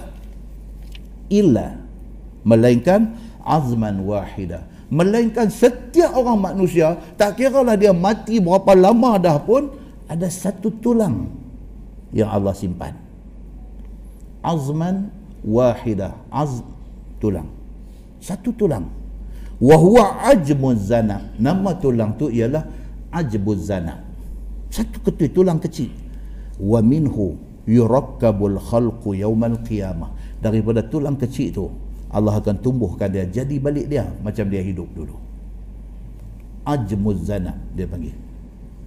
Muslimin dan muslimat yang dirahmati Allah sekalian dalam syarah hadis dia beritahu tulang itu tulang cenonggeng. Tulang kecil duduk ada belah belakang ni Hang buatlah macam mana pun. Dalam hadis lain, dia kata inna fil insani azman. Sesungguhnya pada setiap manusia tu ada satu tulang la ta'kuluhul ardu abada. Nabi kata selama-lama bumi tak akan boleh makan tulang itu. Seketui. Hang bakar dia, hang tanam dia, hang katok dia, macam mana pun satu tulang tu tak akan dimamah bumi, tak akan dirosakkan oleh apa-apa. La ta'kuluhul ardu abada. Selama-lama tak akan boleh dimakan bumi. Fihi yurakkabu yawmal qiyamah. Start daripada situ. Tumbuh balik. Jadi dia macam dia hidup dulu. Qalu, sahabat kata ayyu azmin huwa ya Rasulullah. Sahabat kata tulang apa tu ya Rasulullah? Nabi kata ajbuz zana. Nabi kata. Muslimin dan muslimah ini rahmati Allah sekalian. Engineer besar yang mencipta manusia ialah Allah Subhanahu wa taala. Dia tahu ujung rambut sampai ujung kaki kita dan dia suruh Nabi sallallahu alaihi wasallam habaq benda ni kepada kita semua. Ah itulah benda yang akan dipertikaikan oleh orang-orang yang tak beriman ni daripada zaman Nabi sampailah kepada zaman kita lah ni. Nah, wallah a'lam. Lepas ini kita akan masuk qul kunu hijaratan au hadida au khalqan mimma yakburu fi sudurikum. Lepas ini insya-Allah kita akan tengok cerita tentang menyesai manusia. Menyesai manusia ni sehingga kan ada di kalangan manusia ni dia dia minta dekat Allah. Dia minta kepada Allah Subhanahu wa taala supaya tapi tak lewat padalah tapi dia sebut dia kata alangkah baiknya engkau tidak jadikan aku manusia jadikan aku tanah lagi baik. Pasal apa? Pasal dia tengok ni hisap amalan ni dia dah mai kalut alangkah baiknya kalau aku ni dulu ni tanah untuk saya jadi orang. Aku tak dihisap semacam mana hisap amalan yang kena ke atas kebanyakan orang pada hari ini. Itu satu. Kemudian tajuk yang akan datang insya-Allah tuan-tuan. Kita akan tengok uh, cerita tentang ikhtilaf ataupun khilaf. Ia benda popular benda ni. Ikhtilaf ataupun khilaf. Apa beza khilaf dengan ikhtilaf perbezaan pendapat. Adakah di hari akhirat esok akan dibicarakan? Perbezaan pendapat. Dia ni kata A dia ni kata B. Adakah perbezaan itu ada satu betul satu salah dan yang salah akan dibicarakan? Tuh. apa yang Allah sebut dalam Quran tentang ikhtilaf ini ada tak ada ayat Quran yang Allah sebut ikhtilaf ni? Dan apa Allah sebut tentang ikhtilaf ni betul ke? Ini akan kita tengok insya-Allah tahun depan. Bulan depan tak ada kuliah. Tahun depan insya-Allah panjang umur sihat. Betul ke khilaf itu rahmat? Kan? Popular kita ada dengar khilaf di kalangan umat aku rahmat. Betul ke khilaf itu rahmat? Tengok. Khilaf ini apa dia sebenarnya adakah dia ni perselisihan? Orang putih kata dispute. Adakah itu? Ataupun macam mana? Kemudian ayat yang ujung tu dia akan suruh supaya kita dalam menghadapi orang non-believers orang yang tak percaya kepada Quran hadis kepada Islam ni Allah suruh kita berhujah elok-elok dengan mereka Allah tak suruh kita benci mereka Allah tak suruh kita pi pangkah mereka Allah tak suruh kita pi no. Allah suruh kita dengan mereka ni cakap elok-elok berhujah elok-elok cakap bagi mereka faham. Kan dia ada ungkapan kata-kata orang putih kata only fools fight over facts dia kata. Islam ini agama facts agama fakta. Orang fools fools ni apa tu orang putih kan bila marah dia kata bloody fool. Bloody fool. Fool ni apa maksud dia? Fool. F-O-O-L-S fools ni apa dia? Bodoh. So dia kata only fools fight over facts dia kata. Orang bodoh saja yang menolak fakta.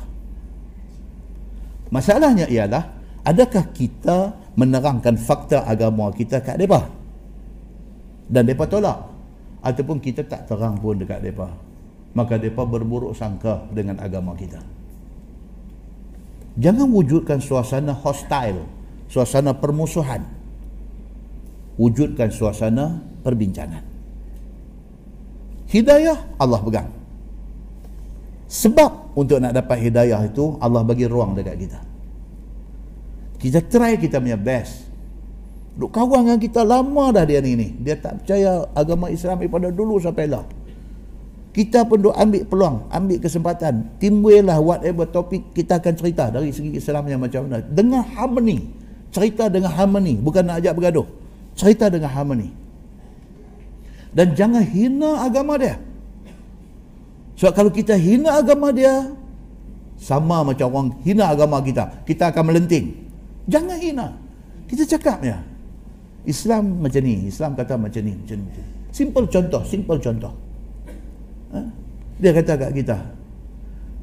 Kata betul-betul kira dia kata itu potong ayam. Apa sih Islam suruh potong ayam? Contoh. Kita explain kat dia. Dengan pembacaan yang ada dekat kita dengan apa kita explain dekat dia.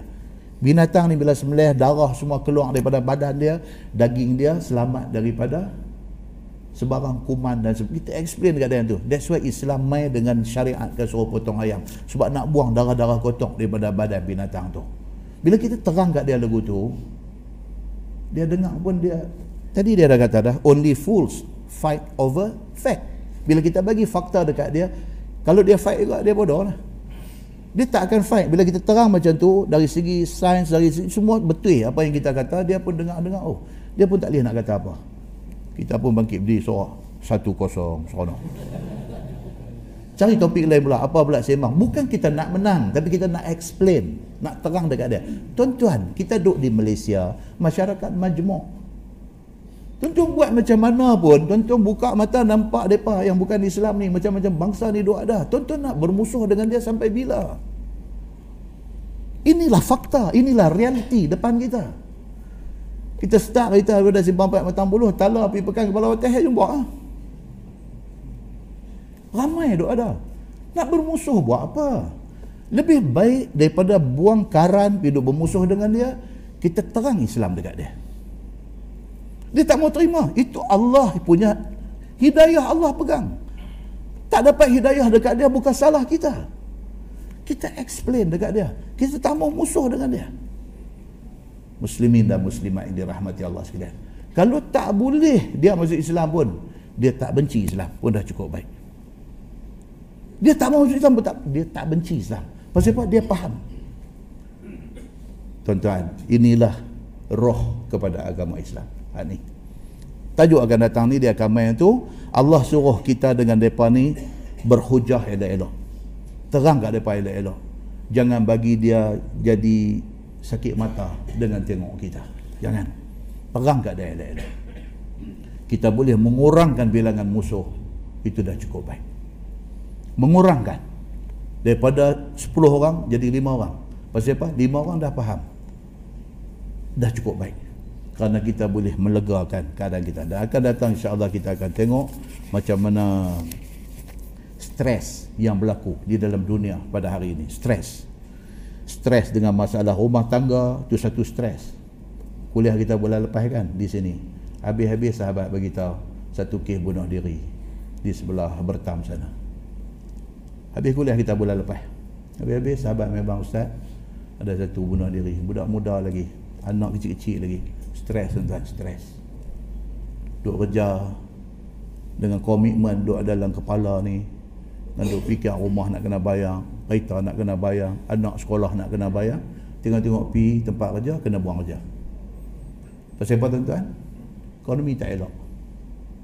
Ekonomi tak elok pihak syarikat cara paling cepat yang dia boleh buat untuk nak manage keuangan dia sebab ekonomi tak elok ni buang orang lah itu kerja paling cepat dan paling berkesan daripada duk tanggung gaji 100 orang tanggung untuk 70 orang ya 30 ni PP dapat surat kena fire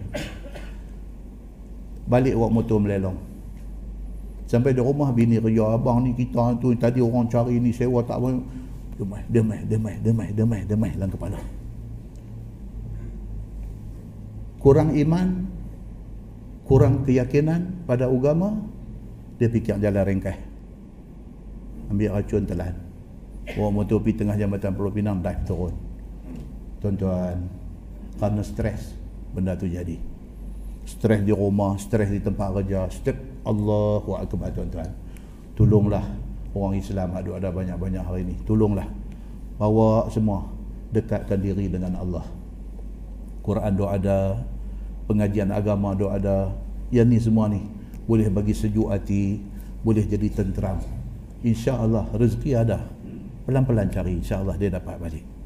Nah muslimin dan muslimat yang dirahmati Allah sekalian kita betulkan niat kita kita mengaji ni kerana nak cari keredaan Allah mudah-mudahan Allah bantu kita kita tangguh dengan tasbih kafarah dan suratul asr subhanakallahumma asyhadu an la ilaha illa anta astaghfiruka bismillahirrahmanirrahim wal 'asr إن الإنسان إلا الذين آمنوا وعملوا الصالحات وتواصوا بالحق وتواصوا بالصبر اللهم صل على محمد وعلى آل محمد. بسم الله الرحمن الرحيم. الحمد لله رب العالمين. حمدا يوافي نعمه ويكافئ مزيده. يا ربنا لك الحمد كما ينبغي لجلال وجهك الكريم وعظيم سلطانك. رضينا بالله ربا وبالإسلام دينا وبمحمد نبيا ورسولا اللهم افتح علينا فتوح العارفين. وارزقنا فهم النبيين بجاه خاتم المرسلين. اللهم فقهنا في الدين وعلمنا التأويل واهدنا صراطك المستقيم. اللهم أرنا الحق حقا وارزقنا اتباعه وأرنا الباطل باطلا وارزقنا اجتنابه. اللهم اجعل جمعنا جمعا مرحوما وتفرقنا من بعده تفرقا معصوما. وصلى الله على محمد وعلى آله وصحبه وسلم. والحمد لله رب العالمين. السلام عليكم.